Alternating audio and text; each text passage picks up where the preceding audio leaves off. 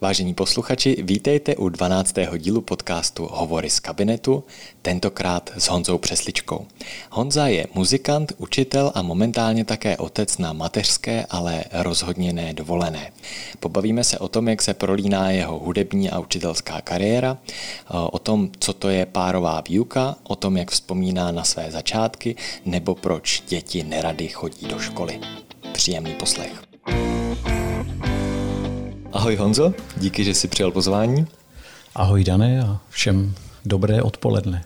Ty jsi kromě toho, že jsi učitel toho času na mateřské, otcovské, rodičovské dovolené, tak jsi hudebník. A na začátku každého dílu a na konci je úryvek eh, vaší skladby, kterou jste nám laskavě propůjčili. Já bych se tě chtěl zeptat, v jedné písničce máte takový verš, do života uléháme jak ve škole s telem, možná taky právě proto stal se s učitelem.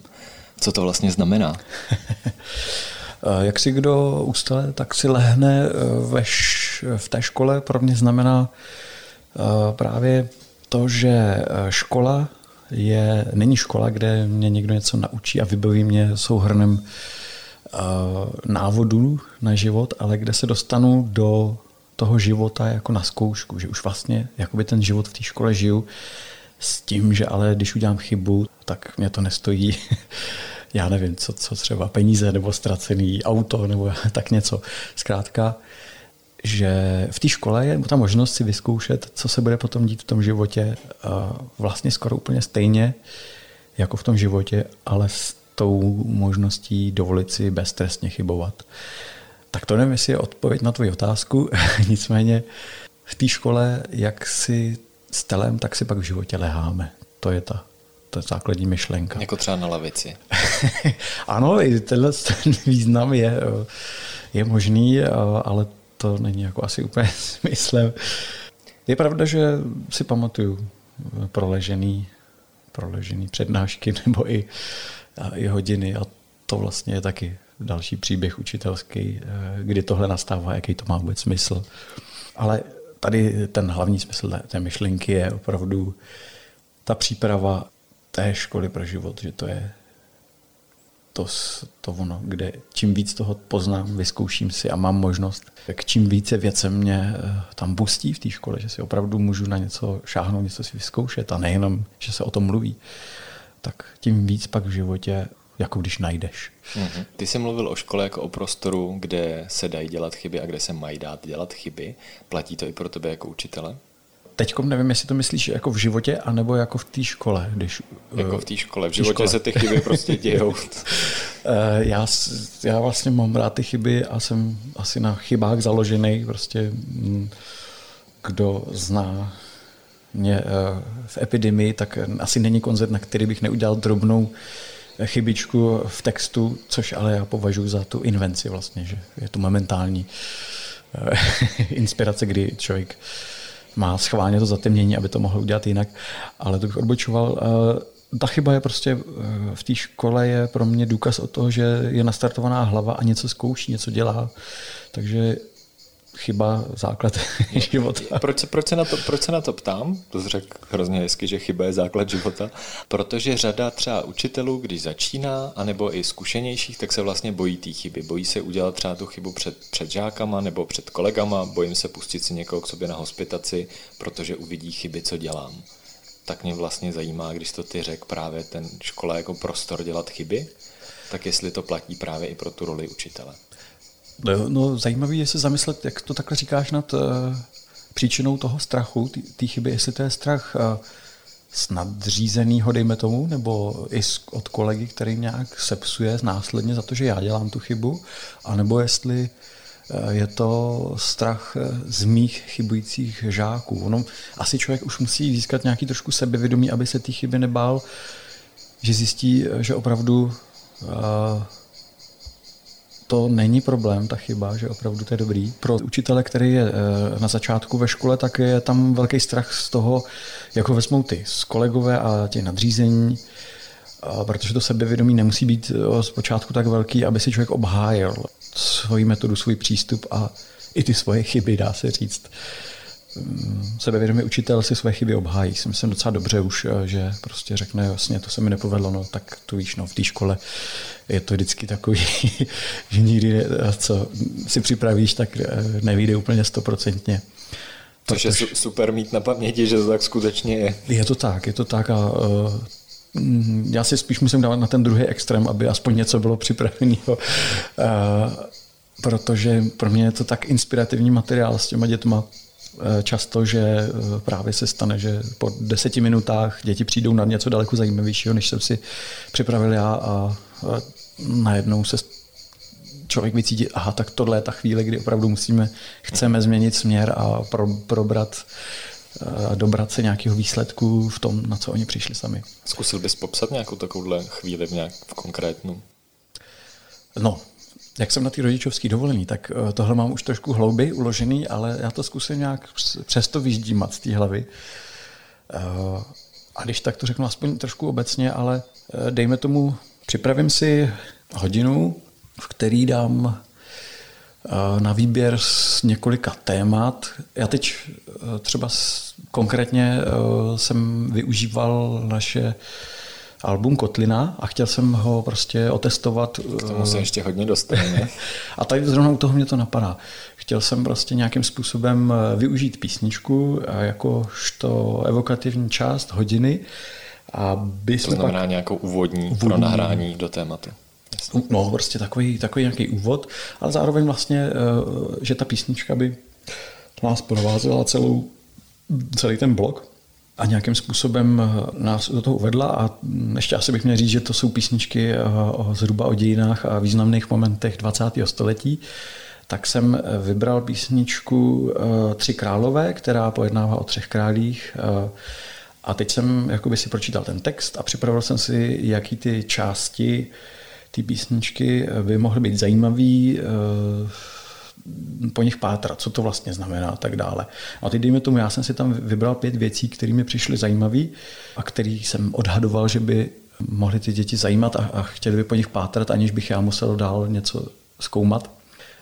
No a pak nastala hodina, pustili jsme to a zjistil jsem, že ty místa jsou úplně jiný, než jsem si připravil a v tu chvíli vlastně ty materiály, které byly trošku připravené pro to, aby eh, ty děti v tom mohly hledat, se zdály eh, z 50% zbytečný. Nicméně ten zápal proto, například, eh, že někdo chtěl zkoumat uniformy vojáků, tak si říkal, nemáme proto nic, máme ale internet a máme prostě nadšení, takže jsem okamžitě jako se nebál toho jít potom jejich chtění prostě a s tím, že už i to, když je to nepřipravený, tak ten jejich zápal něco zjistit a přijít na to a zjišťovat, takže bude silnější než nějaká, nějaký moje vytištěný nebo připravené dokumenty, které k tomu byly a i moje znalosti. Prostě nechal jsem to čistě na nich a přišlo mi to důležitý.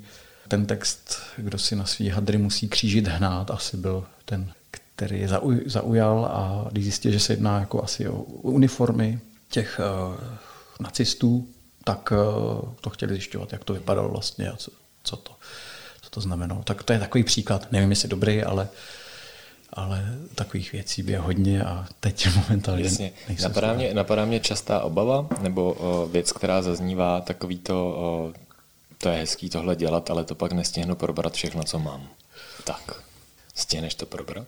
No vůbec to slovo probrat je takový pro mě zavádějící, protože co to znamená probrané učivo? Eh, jestli jsem to já jako od, odříkal, nebo jestli jsme se tím zabývali, nebo jestli eh, to mají zvnitřněné již eh, děti, žáci. Vlastně mě to evokuje ty staré věci, to probrané učivo, takže to, že se něco podle učitele za hodinu nebo za vyučovací blok probere, ještě neznamená, že to mělo nějaký smysl pro ty děti, si myslím. že slovo probrat eh, moc nevyužívá, když ho slyším, tak, tak vlastně jako pro mě, jestli dám otázku, co to znamená pro toho konkrétního člověka probrané učivo. Takže eh, to je jedna věc. A druhá věc je, že mám nějaký eh, cíl a jestli ho teda dosáhnu, nebo aspoň z části, tak to si můžu většinou říct, ano, nenaplnil jsem, ano, naplnil jsem z tolika procent, anebo otevřeli jsme eh, kapitolu, která nám vlastně otevřela takový malý nový podsvět a budeme se tím zabývat, uh, zabývat dál. Takže eh, v tomhle tom já jsem asi hodně flexibilní a mm, samozřejmě mám dobrý pocit, že když něco naplánuju, tak to vyjde, ale zároveň někdy mám daleko lepší pocit s tím, že něco naplánuju a ono, ono to způsobí ten zápal v těch dětech. A to znamená, že je mi jedno úplně, že jsme nestihli ještě dodělat uh, teď škoda, že ty konkrétní případy nemám fakt eh, v aktivní paměti, ale je jedno, že jsme nestihli ještě nějakou část úplně dodělat eh, konkrétně, ale daleko víc jsme se věnovali a já mám pocit, že ty děti prostě doma budou vykládat nadšeně o, o tom, co zažili. O tom, co zažili a o tom, co, co jsme tam dělali v té škole. Konkrétně třeba z té historie, která, eh, o který toho málo kdy víme, takže by nás to zajímalo, tak uh, tu zkušenost mám, že, že rodiče za mnou chodili, že to je úžasný, že zajímá, uh, zajímá druhá světová válka třeba, a, nebo že, uh, já nevím, v první třídě přišla a vyprávěla o Miladě Horákový, uh, holčička doma, takže to mi přišlo jako to naplnění toho cíle ještě možná větší, než, než, než byl daný a toho probraného učiva, dejme tomu jako nadstavba třeba ještě bez nároku na to, jestli jsem já své pedagogické cíle všechny splnil. Oni někdy se tam objeví další a nový cíle v té hodině, eh, kdy je to o tom, o té schopnosti, anebo o té touze jenom odbočit a říct si, tady se to děje teď, teď to nechám volný. Ale zase naopak někdy se vám to zvrtává, což je možná častější. Tam, kam nechcete a víte, že to není cesta nikam dopředu, tak naopak i ta schopnost to nějakým způsobem rychle uzavřít a odbočit od té slepé větve, když to začne být už jako nekonstruktivní, prostě od druhé světové války dojdeme k počítačovým hrám třeba a začneme to fakt jako probírat, kdokoliv má ještě životu a tak dále. Tak to, to je zase ten další aspekt toho probrání a toho odbočení, že je dobrý, když tam dáme nějakou odbočku takovouhle, že mám doma Call of Duty a že jako dobrý, že tam prostě jsou ty zbraně, ale vlastně někdy vás to strhne, že už se nebavíme o těch dějinách a o těch příbězích, ale o tom, jak doma paříme. Uh-huh. Šlo už asi pochopit, že učíš na prvním stupni, nebo si učil, než si nastoupil na, říká se tomu vůbec dovolena? Nebo jak se tomu říká správně? Takový dobrý vtípek. Který Rodičovská, ale rozhodně ne dovolená. Je to rodičovská dovolená, ale rozdíl mezi dovolenou a rodičovskou dovolenou je, eh, a budu se opakovat, vím to, ale rád to řeknu, asi jako mezi křeslem a elektrickým křeslem. Tohle přirovnání znám jako mezi aktem a pětním aktem. Dobře, takže učil jsi na prvním stupni. Budeš se, budeš se vracet na první stupeň? Budeš se vracet do školy? Ještě jako nevím přesně jakou formou, ale vždycky se budu rád vracet eh, na první stupeň mezi děti. Mě to nějakým způsobem vždycky eh, nastartuje takový podobný stav jako na koncertě. Je to prostě jsem eh, před těma dětma, něco se musí odehrávat, já jsem tam ten iniciátor a zároveň ten člověk, který je u toho, sledovat, co se těm dětem honí v hlavě. A to mě baví strašně. No. To mě nějakým způsobem baví při toho a to, to je jedna věc, ale co ještě víc, že mě to naplňuje. Že prostě usínám dlouhodobě s pocitem, že tahle práce má smysl. To teď vůbec nejde přerušit v tu chvíli. Každopádně ty si vlastně jako chlap na prvním stupni je poměrně úkaz jak se ty s tím potkával takhle? Nebo jak na to reagovalo okolí a podobně?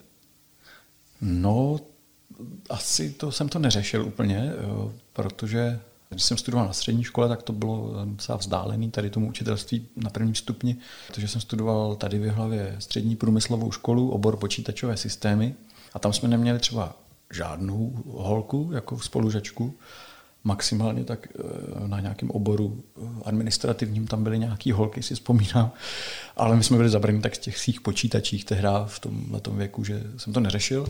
Eh, potom na Pajdáku v Českých Budějovicích tam zase nás bylo fakt hodně poskrovů těch kluků, i když se, jsme byli snad nejsilnější ročník, no nás asi šest, nebo možná šest až osm, tak zhruba se to měnilo možná i což běžný bylo tak jeden až dva chlapy na, na ročník, a tak nás tam bylo tolik.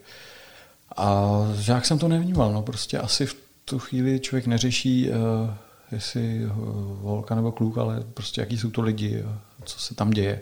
Tak to bylo, co se, co se týče toho studování, no a pak v tom školství Eh, když přijdete do té školy, tak už zase na druhém stupni těch chlapů je víc, takže eh, ve škole to není úplně, že by člověk byl mezi, jenom mezi těma ženskými. I když vlastně teďka přemýšlím, že v pět let jsem učil na mm, základní škole v Hlubově a tam byly samý holky, ale oni by byli nadšený, že jim říkám holky asi. Eh, čím to je zdravím, když si to poslechnou. Ale zkrátka byli jsme dobrá parta, člověk to neřeší. Prostě no. asi, asi to na mě, u mě není na nějakém prvním místě, kdybych řešil, kdo jaký je, ale jak, jak je mi s nima dobře spíš a jak se s nima spolupracuje, jako, jaká je tam atmosféra, klima v školy. To mě asi přijde důležitější a v tu chvíli neřešíte, jestli tam je jste sám jako chlap, anebo jestli jestli je tam převáha chlapů. Určitě ideál je to, to vyvážení, když, eh, když je půl na půl zhruba, nebo když se to tomu stavu blíží.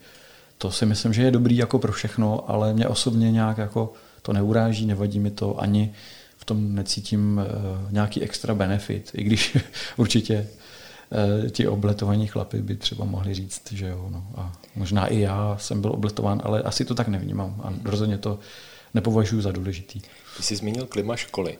Co pro tebe znamená klima školy? Klima školy asi je pro mě zastřešený eh, jedním člověkem, kterému se říká ředitel, který hodně eh, zásadně to klima ovlivňuje. To, jestli v kabinetě sedím a bojím se, že přijde, eh, anebo že nemám něco hotového a bude průšvih, anebo to, že to je v podstatě kámoš, s kterým, s kterým není problém hodit jakoukoliv řeč, který když přijde na hospitaci, tak se z toho nezblázním a protože vím, že i když mi něco bude vyčítat, tak to bude myslet dobře, nebo vyčítat, který mi prostě bude popisovat něco, co by se dalo dělat líp, to slovo vyčítat právě ne, tak eh, je to škola, která nejenom, že mě je tam dobře, protože můj nadřízený je něco jako eh, ne kamarád, ale jako přítel nebo prostě člověk, za kterého i já dám ruku do ohně, ale jednak takhle působí i na ostatní lidi a těm je tam dobře a na takové škole potom vznikají spontánní akce, večírky, letní školy, setkání, prostě jde se do hospody a tak dále. Připadáte si tam potom jako v dobrý partě a ne jako ve v práci. Samozřejmě, že ta práce sebou přináší i, i ty stresy, tu zátěž a tu, ty negativní věci, ale ve výsledku si řeknete, jo, to je stejně dobrá parta tady. Tak to je to klima školy asi. No. A tohle se samozřejmě musí přenést pak i na děti. Jak se stalo, že jsi z počítačových systémů šel na pedagogickou fakultu? No, nevím, asi z části, že jsem hodně pomalej v myšlení, eh, že mi spousta věcí nedocházelo, ale ono to tak má asi dost lidí, si myslím, že dejme tomu na, ve, ve čtvrtáku na střední, ještě vlastně neví, co s tím životem, co je jejich poslání. Hodně závidím těm, kteří to tak měli, ale zároveň prostě mě byla souzená ta těžší cesta eh, jakoby zjišťovat, co mě v tom životě bude naplňovat. Nemůžu o počítačích říct, eh, že by mě nenaplňovali, ale už tehdy jsem cítil, že prostě strávit ten život programováním toho počítače, eh, že nějak nevyužívám a úplně na plno svůj potenciál nebo svoje představy, a touhy. Já jsem v té době totiž byl úplně nadšený do kytary, kdy jsem dělal maturitu a kdy jsem dělal přijímačky. A vím, že jsem tehdy u té kytary, kytary eh, strávil třeba 4 až 8 hodin denně, možná i někdy. To bylo úplně šílený. A bavila mě klasika a prostě najednou v tom jsem viděl jako svůj život daleko víc, než uh, kam jsem chodil. Bylo mi tak nějak jasný, že jít na konzervatoř není úplně ta, ta cesta, tehda. Ale se trvačností jsem vytrvával, byl jsem eh, rok na VUT, pak jsem na fakultě elektrotechniky a informatiky. Tam ale to, ty pochybnosti způsobily, že jsem nedal prvák, eh, druhý semestr, že ač teda ještě to nebylo na vyhazov, tak jsem sám jako požádal, nebo prostě jsem odešel. A už tam jsem věděl o tom učitelství, že to by bylo jako asi lepší takhle směřovat, že jinak bych nestratil léta počítačování, protože jsem si říkal, budu učit fyziku počítače, tak to byl takový přestup. No a tam eh, mi pak asi už došlo hlavně kvůli tomu, že život na kolejích v Českých Budějovicích byl velmi inspirativní. Setkal jsem se s, s, s takovými lidma, jako spolužákama, spoluvrstevníkama, který mi v podstatě, a i to, co jsme spolu zažívali, tak to mi nějak začalo otevídat, život, nebo jsem začínal dozrávat a prostě jsem si jednoho dne uvědomil, že i když jsem úplně jinde, takže bych chtěl učit na prvním stupni. Jednak protože mě ta věková kategorie sedí, asi jsem tam zamrznul nějaký trošku něčím a jednak mm, je to, obsahuje to ten první stupeň sobě všechno, že člověk se nesoustředí na jednu věc, dejme tomu na biologii nebo na na matematiku, ale že vlastně musí od každého trošku a jak, jako musí tam trošku zpívat před těma dětma, musí jim ukázat češtinu a, a e, nějaký knížky, které by mohly bavit a zároveň třeba něco trošku z fyziky a, a z vesmíru a tak dále. Prostě je tam od všeho a takový asi já jsem, že, mě, že se mi líbí ta všestranost a takový to všechno, zájem o všechno možný. ne ta úzká specializace a to ostatní jako eh, je trošku v pozadí. To si myslím, že to způsobilo. No. Ta dětská kategorie, která mě baví, protože eh, s nima fakt jako rád prožívám ten jejich svět a pak ta všestrannost se mi na tom líbila. My jsme, než jsme začali natáčet, tak jsme tady srovnávali tvoji uh, zkušenost z koncertu s prací ve třídě. No a řekli jsme nějaký moudro, který si úplně nepamatuju, jestli si vědomně nebo i nevědomně, pak si to uvědomíš, přenášíš nějaký ty věci mezi těma světama.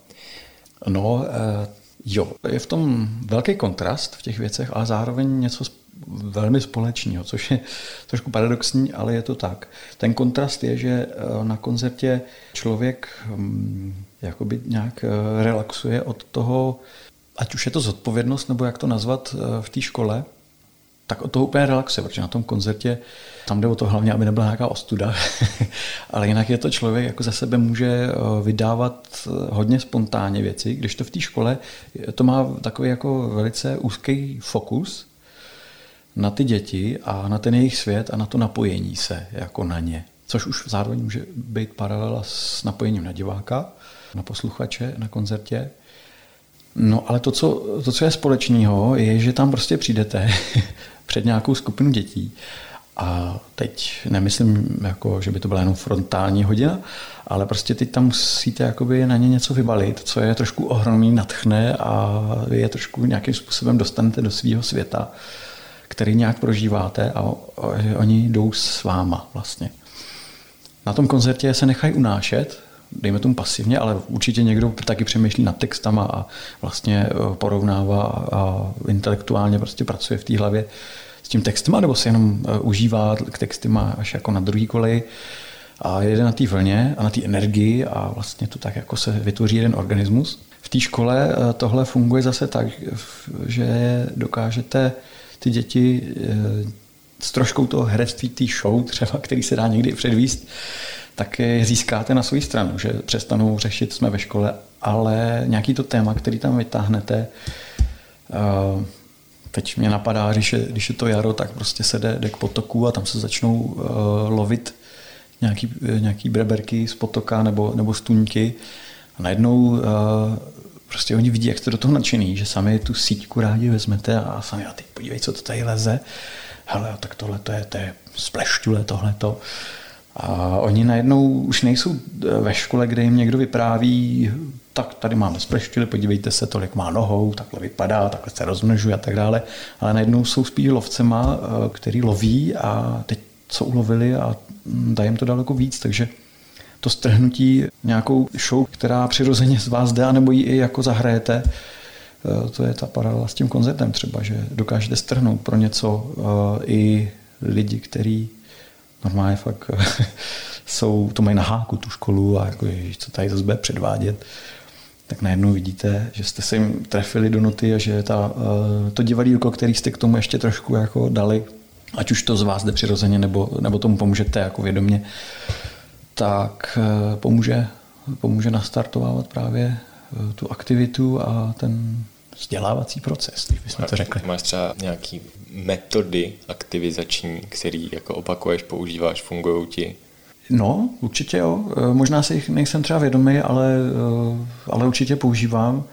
E, jedna z nich je určitě, i když to je takový obecný, je prostě nějaký kruh nebo nějaká, ať už komunitní nebo jenom takový povídací kroužek, kde prostě vytáhnu tu kytaru, zahrajem něco a máme z toho rituál každodenní a pak eh, vlastně ta hudba společní písničky, které se za půl roku už třeba vytvoří, že je známe, tak nám dělá jakoby pocit sounáležitosti a ten, takový ten dobrý pocit, že den začne písničkou a všechno je v pořádku. tak to je aktivizace taková prvotní. Cítím se tam dobře, eh, dáme, dáme píseň, pak probereme, co, co nás bolí. A i když, to, i když to tím zabiju půl eh, hodiny, třeba vyučovací, což se mě poslední roky nestávalo, protože jsme jeli v blocích, kde to prostě bylo jako potřebné, tak tohle to, když máte, tak to zase je to třídní klima, že jo, vlastně, hmm. že to tak vůbec jako vytvořit si dobrý třídní klima je eh, aktivizační metoda jako blázen, protože to vám prostě usnadní spoustu věcí, nejenom na startování těch dětí ráno, aby prostě do toho šli potom, řekli, tak jdem, tak jdem do práce a oni fakt stanou jdou většinou, jo, protože prostě tak i řešení těch problémů. Jako mně se strašně tenhle ten kruh, kdy si sedneme všichni a řešíme většinu věcí na rovinu a dohodneme se na tom řešení, tak nějak všichni, nebo každý má právo do toho zasahovat, tak se mi strašně vyplatilo k tomu, že vůbec děti chodí rádi do té školy, což je první největší předpoklad, který kdyby se změnil v českých školách, že ty děti začnou rádi chodit do školy, tak mám pocit, že český školství je o 50% lepší. že ta náplň třeba není tak špatná, ale že ty lidi tam, děti tam nerady chodí, prostě, protože tam nemají ten společný s tím učitelem, dejme tomu ten společný rituál a tady ty věci. S čímž souvisí třeba respektující přístup a takový další, který považuji za uh, docela těžký, že mu se řekne respektující přístup, že jo, taky taková, na to ani není metoda, to je prostě spíš styl, styl toho fungování Mám pocit, že když se to řekne, tak dneska lidi si řeknou jasně, no, jsem na děti hodný a to je tak všechno, co si pod tím dokážu představit, ale samotného v počátcích mě to přišlo docela dost těžký a myslím si, že i do dneška mám jako problém. Je to spíš vlastně respektující přístup je pro mě jeden z těch ideálů, k kterýmu směřuju, ale nikdy ho nemůžu úplně dosáhnout, uh-huh. protože tam je prostě vždycky hranice toho, kam až, jak se ta věc dá vyřešit. A i zkušeností. Když vidím někoho, kdo dál, v respektujícím přístupu, tak si řeknu, ty, tak to je super, jak takovýhle, takovýhle ho a ty Dacana, jak dokázal zpracovat vlastně takovým způsobem, že vůbec je ani neškrt a věc, kdyby, kdy mohlo vzniknout nepřátelství mezi učitelem a dítětem na půl roku, tak on, on zvládl tak bravurně. A vidím prostě u někoho, ty tak takhle, to zkusím. Když by teď nějaký posluchač si řekl, ty to zní hrozně super, co ten Honza říká, o tom bych se chtěl dozvědět víc, kam by ho směřoval? No, uh, jelikož se to u mě skládalo z mnoha, řekl bych, z více zdrojů, určitě jako bych začal někde, teď přemýšlím, jak, jak jsou webové stránky, ale respektující přístup, uh, hodně se jim zabývají Kopřivovi u nás, jmenuje se to Teď mi pomoz. Nevím, ale dáme to do odkazu. Jo, Kopřivovi mají respektovat a být respektován. Jo. A vím, že, a teď zase si nemůžu vzpomenout na jméno, ale třeba se to bude dát doplnit, pan Dubec má velice pěkný... Michal Dubec, Michal Dubec nebo, z programu Dubec. Učitel na život. Jo, super. Má skvělý, skvělý workshopy na tohle téma, který jsou právě ještě, jako mně přijde vejš, že tam už to není o tom, o nějaký škole prostě, o nějakých dejme tomu, naučených frázích, který používám, ale je to hodně o rozumu a hodně o, se, o té sebereflexi, že každý si musí najít tu svoji pozici v tom respektujícím přístupu v tomhle tom k těm dětem, že ne, nemůžete přejmout někdy na tvrdo prostě nějakou školu, která vám dá přesně, eh, jak se máte chovat v této situaci, jakou větu je dobrý říkat a tak dále. To si myslím, že je eh, cesta jenom pro část lidí. Většina lidí si musí v tom najít ten, tu svoji pozici kor ještě učitele, který s tím začíná třeba později, si myslím, který to musí nějak napasovat na svůj dosavadní pedagogický život, že nejde prostě to změnit ze dne na den. Mám v tom skvělou zkušenost, ale to když tak později. Ty jsi říkal na začátku o tom, že proti tomu strachu musíme bojovat nějakým tím svým sebevědomím jako učitelským. A mě by zajímalo, jak jsi ho ty vybudoval. Tak tady... Třeba k tomu, že si teď dovolíš dělat ty chyby nebo změnit tu hodinu a podobně. Já eh, bych řekl pravdu, tak já jsem mm, úplně od začátku, tím, že jsem si to vybral po docela složitý cestě, to učitelství, tak jsem si zatím šel jako dost, dost eh, své hlavě, možná až moc, ale nevím, no. Tehdy jsem byl zase mladý a to člověk hodně, takže to člověk uh, si zatím má jít, takže Takže asi bych to jako stejně udělal tak znova. Prostě první rok ve školství v klasické škole jsem hodně narážel a hodně obhajoval to, co dělám. A šel si zatím, což způsobilo, že jsme tehda, a to jsme tam byli dva dokonce s Ludskou, tehda Cíchovou, dneska Vlasákovou, eh, ve stejné škole, že jsme se v tom ještě drželi navzájem, že jsme tam byli dva takový, kteří přišli to školství měnit od spodu, protože tak jsme tomu věřili, tak jsme to chtěli dělat a ono to samozřejmě muselo narazit na ten systém, který byl jiný, který byl prostě letama daný. A tam to sebevědomí dostalo jakoby na frak, si myslím docela, ale zároveň jsme byli uh, jakoby vevnitř přesvědčení, že se za tím stojíme. Že to radši odejít, než to jako se nechat změnit. A proč jsi neodešel? A my jsme tehdy odešli. My jsme fakt po tom roce odešli a já jsem potom se živil rok na polo, tak, nebo spíš na čtvrt učitelováním, lektorováním v Budějovicích v Centru ekologické výchovy Cassiopeia. Na, na druhou polovinu jsem tam dělal ještě ajťáka. Vynechal jsem rok zvukařiny ještě vlastně, že jsem, že jsem jezdil jako zvukař, osvětlovač a technik s kamarádem Karlem Dřínkem a tehdy i s Lenkou Filipovou jsme jezdili. A to byla obrovská škola eh, z jiného světa pro muzikantský život. Ale mně se mě po tom roce došlo, že já jsem strašně moc nenaplněný tou prací. To, to že, už, že usínám a mám pocit, že moje práce jenom tak jako šumí někde ve spodu, jen tak bublá a ne, nepřináší to nic, uh, nikam to nic neposouvá. Prostě jednoduše řečeno jsem byl nenaplněný, no, takže jsem se vracel přes tu Kasiopeu do toho školství a tam jsme dělali programy pro školy, třeba, že eh, jsme v lokalitě Holubova, zrovna pod Kletí, krásná příroda, tam hledali místa, kde se můžou děti učit v přírodě konkrétní věci, aby prostě nehledali v učebnicích něco, ale aby vycházeli z toho, co je tam kolem nich. Takže jsme úzce spolupracovali se školou, nějakým způsobem jsme se tam v podstatě tykali s některýma těma učitelkama už. Já jsem zjistil, že tam je výborná parta a že bych do toho zase chtěl zpátky v takovýhle partě jít, kde ta svoboda bude a kde prostě to budu moct dělat podle sebe. A tak se stalo. Takže já jsem, když mi to spadlo do klína, ta nabídka, že hledají učitelé, tak jsem věděl, do téhle školy, do téhle party já chci. Takže jsem se tam vrátil, protože to bylo to, co mě naplňovalo. Prostě zase jsem byl na svým. Byly chvíle uh, i mimo tu první, kterou si teď popsal, kdy jsi říkal, že by si s tím seknul a že by si třeba šel jenom, nevím, dělat tu muziku a podobně. Uh, jo, to bylo vlastně, tehdy jsem eh, šel na OSVČ, na, uh, prostě se postavit se na vlastní nohy a to dobrodružství mě hodně lákalo. Uh, prostě naučím se jiných věcí. Zpětně jsem zjistil, že mě to tak nenaplňuje hmm. jako to učitelství. Jinak potom už si myslím, že ne. Měl jsem s řízením osudu zřejmě štěstí nebo smůlu, ne, štěstí, určitě štěstí, že jsem byl nejdíl pět let na jedné škole, což dává pak eh, na té nové škole ohromnou energii. Prostě noví lidi, noví děti, nový systém a člověk ještě víc než každý rok začíná eh, od jiného. Myslím si, že... Eh, Zkus se u tohohle zastavit. Teď si říkal, že každý rok začíná...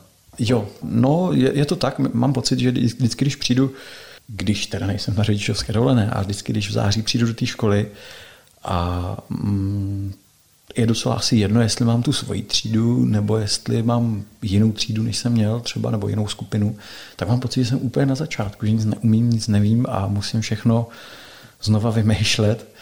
A když se podívám do nějaký staré přípravy, tak mně přijde už eh, zastarala, neaktuální.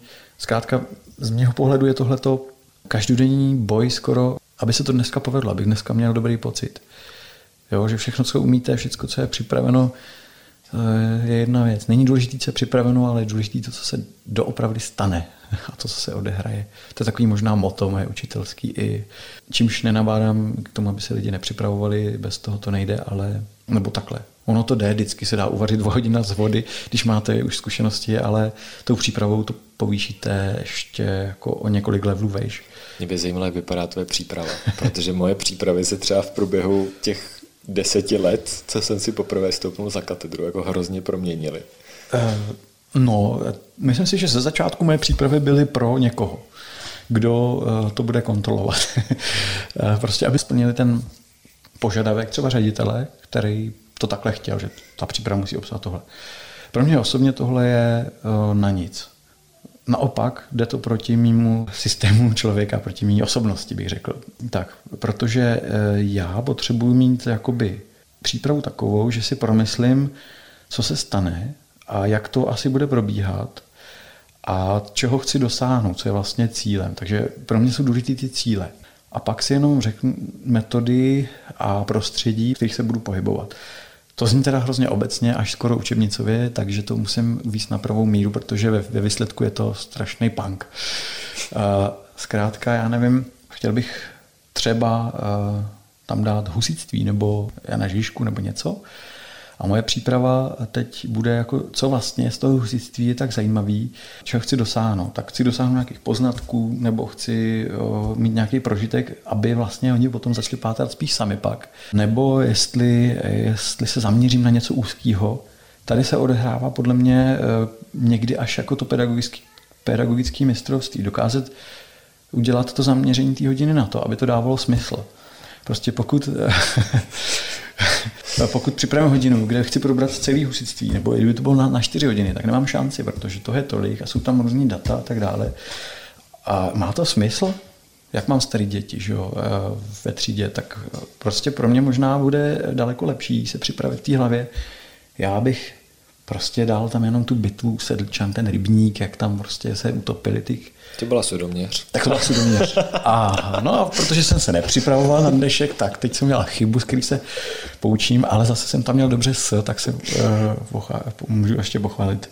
Dobrý, já bych to nevystřihával, já se za to stydím. stydím se. Ale teď zrovna mě to tak naskočil, uh, že sedlčany, no, tak sudoměř je jasná úplně, že jo. Dobrý tak moment. vidíte, takže byste, takže jsem byste hloupej.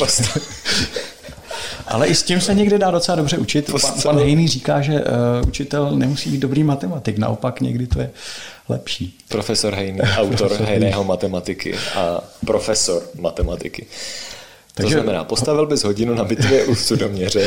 Ano, ano, ano. A teď jako bych se za, za, zaměřil na to, co je asi tak bude zajímat. Co bude zajímat holky, kluky. Co by mohly dělat děti, které jsou introvertní, které jsou extravertní. Jestli někdo bude připravovat nějaký Eh, nějaký divadlo, nebo jestli bude opěvovat husity a tak dále, jestli budou zajímat zbraně, tak to jsou ty momenty, na které bych se zamyslel, eh, co jim nabídnu. No a teď, co bude ten cíl?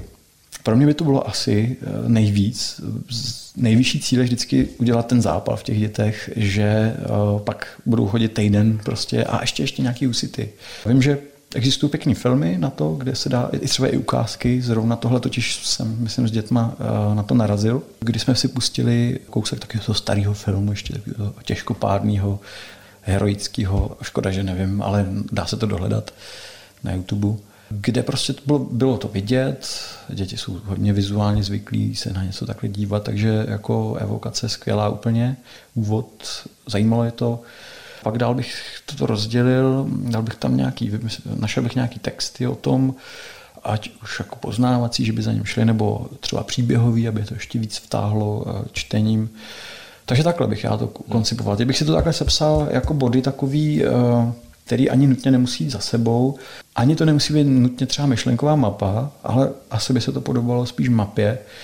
Pro mě je to chaotický uh, pytel nápadů, různě propojených, kterých já se vyznám. To je moje příprava. A dokáže se v tom vyznat i někdo jiný? Ne, myslím si, že ne. Musím Pro kolegové no. radost, když za tebe splou. Teda.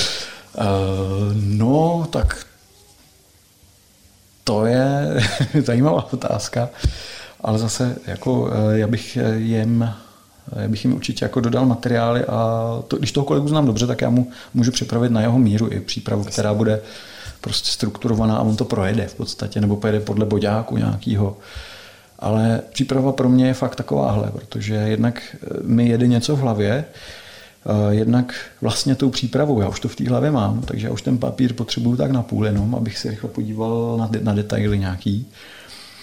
Takže příprava pro mě je hlavně ten proces eh, toho, že na ten papír to dávám, abych na to nezapomněl, nebo abych Eh, věděl, že tam mám ještě tohle, třeba tuhle rezervu nebo tuhle variantu.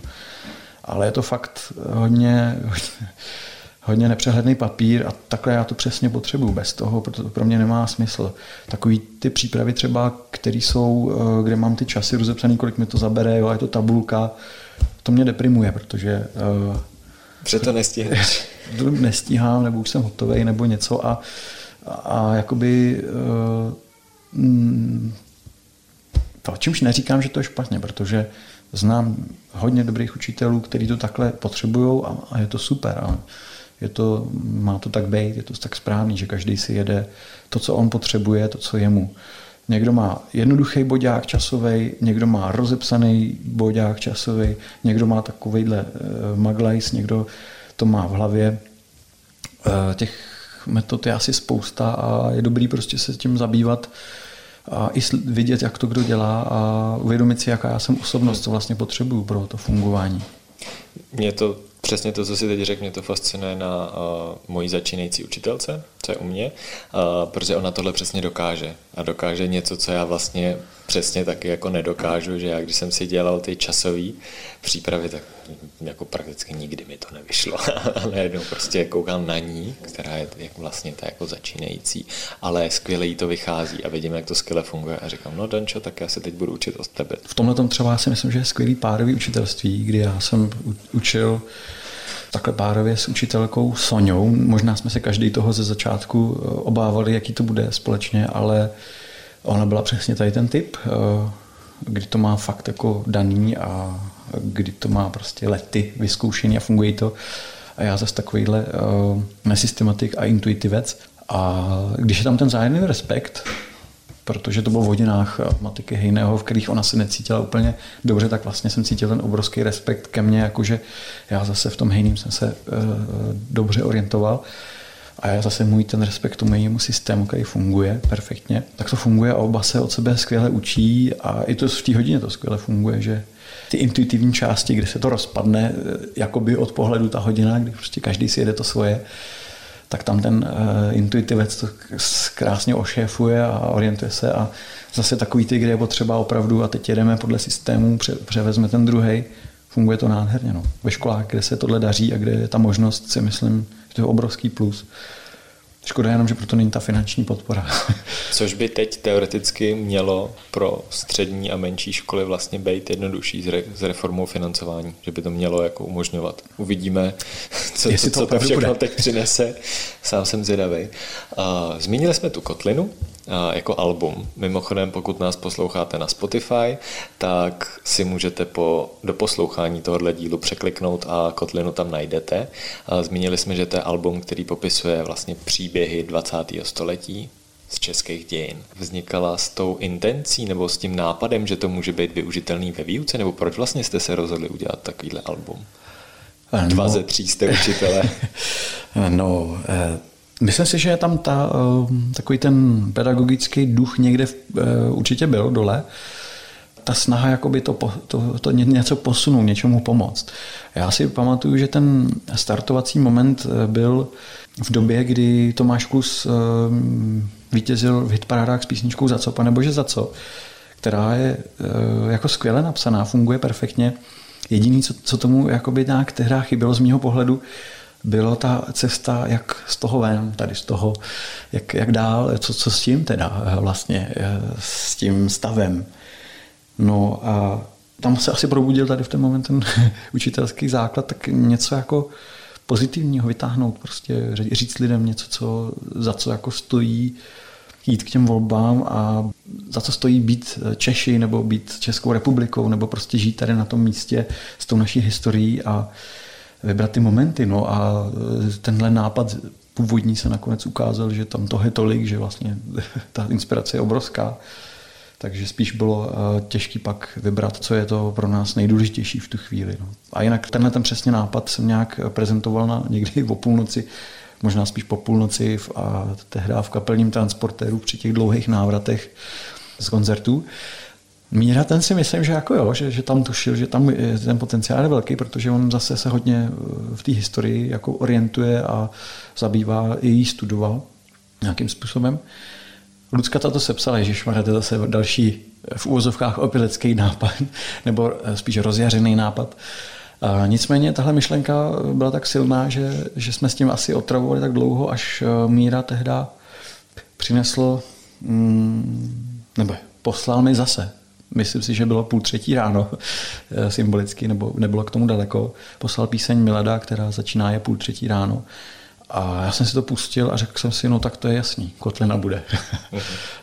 to byl mimochodem pracovní název Kotlina, protože ta původní myšlenka byla prostě je to vzít jako od prvohor až do, do současnosti. Takže byste tam měli třeba lovce Ano, protože i tam byli naši hrdinové a i tam bylo něco, co by stalo za to. Nicméně to bylo tak obsáhlý a tak nesourodý, že eh, jsme stejně nakonec zjistili, že nás nejvíc ze všeho přitahuje to 20. století, takže jsme to omezili na tohle a začali tak nějak rozebírat ty momenty 20. století. A když Míra napsal Miladu, tak už to pak šlo jedno za druhým. Já jsem dělal, tuším... Trumpeta, jo, to jsem používal totiž hodině já. já když jsem, měl, když jsem měl suplovat, eh, protože jsem dějepis sice vystudoval a teď ho neučím, a měl jsem ho za kolegu suplovat a měl jsem suplovat právě téma první světové války, tak jsem vzal vlastně sérii písní a jedno z toho právě byla, byla trumpeta a rozebírali jsme, co to asi může znamenat na základě toho, o čem už se oni učili. Bylo to docela sranda s deváťákama. Jako zapojila se více jak půlka třídy, což při suplovaný hodině já jsem řekl, aha, to se děje, dobrý, zafungovalo. Super, no. No to, to bylo asi moje takový, no tam ta první světová válka je vlastně pro mě asi startovací moment do historie, protože já jsem si historii nechal protékat mezi prstama, nezajímalo mě to, co se vzdělávací, vzdělávání týče. Až v těch italských dolomitech mi došlo, že to není žádná historie, že to je ještě tady, hmm. že to tam ještě leží. Přesto jsem se začal vlastně číst své první knížky o historii, o právě těch, těch fronty v Dolomitech a, a tak to šlo, se to začalo nabalovat postupně dál a dál, až, až toho nakonec vznikla kotlina, kde to, kde to desetkrát, podle mě tak desetkrát zintenzivnělo to, takový to, eh, až skoro bych tomu řekl, amatérský bádání, ale nebyl jsem v archivech až tolik, jako jsem to neřešil. Bylo to jenom... Pracovali jste vlastně nějak takhle, jako s, nebo s, s jakýma zdrojema jste pracovali, když jste to psali? Uh, hodně. Co jsou třeba diskuze historiků na, na YouTube, uh-huh. to mě přišlo jako takový nej, uh, nejbližší zdroj, že opravdu to byly prostě zaznamenané diskuze českých historiků. To mi přišlo jako takový. Pak jsou pěkný dokumenty, eh, který člověk na ně nepřijde hned třeba. Potom vlastní zážitky, později potom paměti národa vlastně jsme objevili ty eh, různé rozhovory. A jako já bych to nenazval jako studium historie, ale studium příběhu historie, protože historii v té své složitosti, komplikovanosti a propojenosti který se dostává člověk až jako později, si myslím, že pro mě jsou tam lákadlem a držákem nejvíc ty příběhy konkrétních lidí a to, jak se rozhodovali, jaký děci byli a jak se rozhodovali a co vlastně řešili. Což je třeba zajímavý v písničce o Karlu Čurdovi, kterou tam máte. Ano, tam to asi, tam to asi vrcholí ta potřeba vžít se do toho a dát si tu otázku i na sebe vlastně. Tu otázku té zrady a toho, jak bych se zachoval já tam. Ta, ta rezonuje pořád, to nás provokuje e, asi vždycky, pokud o tom přemýšlíme, že sice můžeme odsoudit činy strašlivý e, na základě statistik mrtvých, který zanechali, ale když to pak stáhneme na sebe a trošku se dostaneme do kontextu té situace, tak stěží už můžeme být tak přísní, eh, když si řekneme, a co bych udělal já, taky bych byl ten čurda. Nevíme, nikdo nevíme a nikdy to vědět snad nebudeme, jak, jak bychom se zachovali. Vy jste s Kotlinou získali i docela dost ocenění. No, bylo toho dost a pro nás je to vlastně taková Mám pocit, že by se mělo vlastně vyzdvihnout, že to získala ty příběhy. Asi na nás byl hlavní úkol předat tady tyhle ty příběhy tak, aby to nebyl moc velký patos a aby to nebyla nějaká zase moc velká nalejvárna a taková až vědecká, nebo jak to říct, že by to prostě bylo nezáživný a najít tu harmonii a ještě tomu dát tu píseň, aby to byla pěkná písnička. No a e, zdá se, že se to podařilo v pár případech eh, dokonce do, dobře se to podařilo, ale zase k nám se nedostanou ty negativní ohlasy tolik, takže víme, že taky jsou.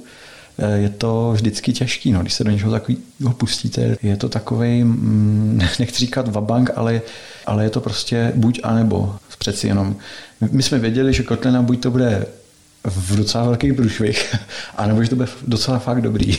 A naštěstí máme z toho pocit, že to je ta první varianta. Dostali jste za to Anděla. Dostali jsme toho žánrového Anděla. Byla to i jako album roku na Proglasu a dostalo nás to na mezi lidi a na akce, do kterých, který jsou super. Prostě různé oslavy výročí, kde jsou zvaní zase další, další významní hosté teď k výročí. Bylo to určitě k revoluci, bylo to v Kašperských horách a mluvit tam prostě tehda, tehdejší jako aktéři. Monsignor Malý tam třeba měl uh, slovo a tak dále. Byl tam pan Ruml a tak další. A my jsme do toho prokládali těma písničkama a to si myslím, že je úplně nový rozměr epidemie, který jsme získali s tou kotlinou až. A... Já teď jenom v čase koronaviru připomenu, že epidemie je název kapely. jo, asi jo, jmenuje se to epidemie, píšeme to s tvrdýma i, aby bylo jasný, že jsme daleko tvrdší než nějaká epidemie s měkkýma. ne, eh, tak to není. Prostě ten název to je na delší dobu, ale Jasně. jmenujeme se tak už skoro 15 let. Zajímalo by mě, jak se já když jsem zjistil, že jsi učitel, tak jsem to zjistil podstatně později, než že jsi hudebník. A jak se jako ty vnímáš v tomhle? Nebo jak si myslíš, že tebe lidi vnímají? No, první otázka, jak se vnímám, vždycky na pódiu se vnímám, já jsem ten učitel a vždycky ve škole já jsem ten muzikant taky. Prostě vám to tam dává ten druhý rozměr, který o, přináší něco navíc. Je to vlastně, člověk o tom hodně přemýšlí. Já znám strašně moc muzikantů, kteří jsou opravdu pár excellence muzikanti. Jsou to opravdický muzikanti, prostě jako fakt vystudovaní, dělající, rozumí tomu všechno, prostě dokážou ale zároveň jako cítím, že to je docela úzký profil, že člověk musí být jako muzikant, můžete skládat a můžete hrát v kapele nějaký a spousta dalších věcí. Ale tohle je takový gro, co vás může živit, anebo čím, čím děláte. Ale eh, někdy mi tam jako chybí eh, něco, že prostě sám ten muzikant nikdy nezíská tolik publika, že vždycky je, jakoby se na někoho ještě musí napojit, kdo tam přináší, kdo není až takový muzikant, ale přináší tam ať už písně, myšlenky, nebo něco navíc. Takže v porovnání tedy s těma opravickýma muzikantama, který opravdu to je jejich svět, to je jejich život, tak to se úplně jako muzikant necítím. Zároveň jako ty jednoduché věci, které hrajeme, umíme zahrát docela dobře, protože prostě to se musí, jinak by to nedávalo smysl. V tom člověk se cítí jako muzikant. Jo? Mezi lidma, kteří se tomu nevěnují, prostě každý den nejezdí, na nehrajou v kapele, tak se člověk cítí jako muzikant, ale mezi muzikantama vystudovanýma a profi se jako muzikant necítím úplně spíš jako takový uh, písničkář. té škole tam se asi cítím jako učitel, protože to je přeci jenom asi ještě daleko intenzivnější povolání než ta hudba. Je pravda, že tu hudbu žije člověk nejenom na koncertě, ale i mimo. Ale to učitelství je vlastně povolání, který jsem si vybral, kterým denodenně se věnuje a mám v tom asi i daleko větší odkroucený hodiny, nebo jak by se to nazvalo. Takže spíš eh, jako učitel, no, ale teď to momentálně mám tak napůl. Jak člověk na té mateřský dá si trošku odstup, tak cítím obě cesty jako možné. A ono i s tím růstem té kapely, eh, která už se dopracovala na úroveň, kdy z toho pole profesionálního už to vlastně trošku směřuje k tomu profesionálnímu, tak cítím, že, že to mám teď přesně jako půl na půl v této době. Jinak pokud jsem učil, tak jsem cítil, že kapela je ještě furt maličko víc koníček a ta, eh, to učitelství tam ta práce, jako to poslání a tak dále. Ale ostrou hranu bych si to nedělal. No si to žije každý svým životem, bych řekl. Když bys měl možnost, taková obligátní, trapná, klasická otázka, poradit sám sobě jako učiteli něco na začátku kariéry, teď s těma zkušenostmi, co máš na sbíraný, co by to bylo? Moudra bych si dával. Honzo. je, no hele, tohle to je fakt těžký, protože asi bych jakoby si mohl poradit, jdi si za tím, co cítíš ještě rychleji a ještě, ještě dřív a buď v tom v podstatě nekompromisní. Jdi potom, jaký jsou dobrý lidi tady v tomhle tom žánru učitelským, který ti mají co dát a jezdí na jejich workshopy, setkávají se s nima, bav se s nima a tak dále. To tě úplně posune nejvíc. Jenomže tom věku tehda eh, že jo, přicházely takový ty školení, které jsou opravdu dívačka, opravdu to radši prospít a je to možná přínosnější. Prostě takový ty, eh, co vás ředitel povinně někam pošle a ono to tak úplně jako není ani dobrý. Těch taky bylo docela dost, si myslím, no. ale pak přišli takový, kteří vás opravdu směřují, inspirují, posílají po tomhle se pídit, jít na ty portály, dneska ta možnost je docela přes internet se v takových lidech zorientovat. že jako třeba jít k Michalovi Dubcovi na, na nějakou přednášku, k workshop, určitě pro člověka ho to někam posune. Další, prostě kdo, je, kdo dělá čtenářský dílny, kdo, kdo prostě zase dělá matematiku, je ten, je ten na letní školu, uh, nechat si zvát někoho do hodiny z hejního třeba a pom, jako pomáhat si. Pokud to jde, nabízet to ředitelovi, jestli by to šlo nějak zafinancovat a tak dále. Prostě tohle to si myslím. Na těchhle z těch akcích jsem potkal učitele, který prostě opravdu jsou úplně jinde, než, než je takový ten těžký průměr zavánějící ještě tou normalizací, eh, který je, jako nedělám si iluze, prostě to vidím. Pobavím se s pár rodičema eh, od dětí, co dělají jako ve škole, ani se nemusím moc ptát a hned vím, ty tak to je ještě těžký to táč, asi zřejmě, jo. I v demokracii. Což já, já to nějak jako ne, nekritizuju, neschazuju. Těmhle lidem je potřeba u, pomoct ukázat a někdy je i nechat jenom jako v podstatě dojet dojet v tom režimu prostě. Setkal se třeba s tím, že jsi měl takovýhleho kolegu, a kterýmu si zkoušel, teď vemu tu tvoji formulaci, jako pomoct a případně jak to vlastně udělat, eh, aby třeba zkusil učit jinak? říct mu svůj názor na to a co si myslím, že se jako opravdu bude dít v hlavě těch dětí a že si myslím, že tohle je dobrý, že jako super, ale vlastně jakoby zapojit se do toho jeho procesu tvorby, ať už přípravy nebo hodiny nebo tak.